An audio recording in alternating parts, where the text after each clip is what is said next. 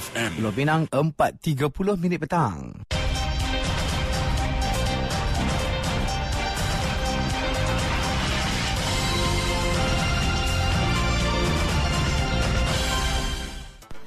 Warta Mutiara bersama Hamizah Mansur. Assalamualaikum dan salam Malaysia Madani.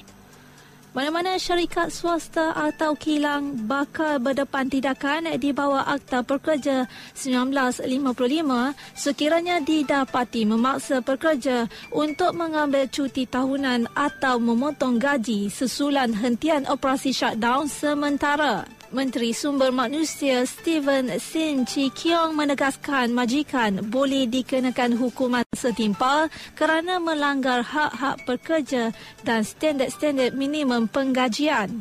Beliau yang memandang serius perkara itu meminta pekerja membuat aduan kepada Jabatan Tenaga Kerja JTK sekiranya majikan mengabaikan peraturan-peraturan perburuhan. Beliau mengulas demikian susulan wujud dakwaan pekerja di sektor perkilangan diminta menggunakan cuti tahunan atas alasan kilang terbabit shutdown. Sementara itu, dalam isu berlainan, Steven mengumumkan Kementerian Sumber Manusia KSM kini sedang mengatur strategi dan rancangan komprehensif bagi menarik suri rumah untuk mencarum skim keselamatan sosial suri rumah SKSSR. Ketika ini, hanya 200 ribu daripada 3 juta suri rumah di negara ini yang mencarum skim berkenaan.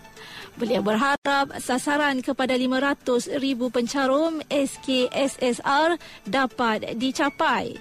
SKSSR bertujuan menjaga kebajikan dan melindungi golongan suri rumah apabila berlaku bencana domestik serta apa-apa penyakit yang menjejaskan keupayaan suri rumah dalam menguruskan rumah tangga dan tertaluk kepada syarat tertentu dengan tidak melebihi usia 55 tahun.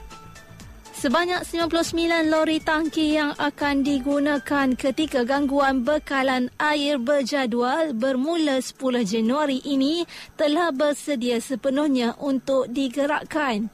Ketua Menteri Pulau Pinang Cho Kun Yao berkata, kesemua tangki termasuk 97 tangki statik telah diisi dengan air.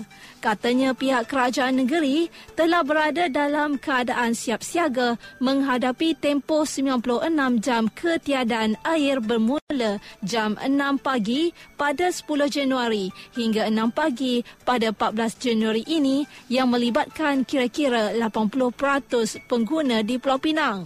Jelasnya penggunaan semua lori tangki dan tangki statik tidak dapat menggantikan bekalan air harian biasa tapi diharapkan harap sedikit sebanyak memberi kelegaan kepada pengguna yang terjejas. Aksi pemanasan badan menentang Syria boleh menjadi ujian penting buat skuad Harimau Melaya sebelum turun berperang pada Piala Asia 2023 yang akan membuka tiranya kurang dua minggu lagi menentang pasukan di ranking ke-91 dunia itu memberi peluang terbaik kepada skuad kebangsaan menguji kemampuan mereka menentang pasukan dari Asia Barat memandangkan Harimau Melaya akan bertemu dua pasukan dari zon sama dalam kumpulan E nanti. Aksi malam ini mungkin memberi sedikit petanda kepada anak buah Kim Pan-gon mengenai kemampuan sebenar mereka dan adakah mereka sudah cukup bersedia mengharungi tamasya terbesar di benua Asia itu. Skuad negara sebelum ini mengejutkan Syria pada aksi persahabatan di Chengdu September lalu apabila bangkit menyamakan kedudukan 2-2 setelah ketinggalan 0-2. Meskipun Syria berada pada ranking agak jauh berbanding Jordan 87 dan Bahrain 86 namun setidak-tidaknya pasukan itu dapat memberi gambaran awal terhadap apa yang boleh dijangka dan menunggu pemain kebangsaan pada aksi peringkat kumpulan nanti. Sekian Warta Mutiara, berita disunting Pierre Gabriel. Assalamualaikum, salam perpaduan dan Malaysia Madani.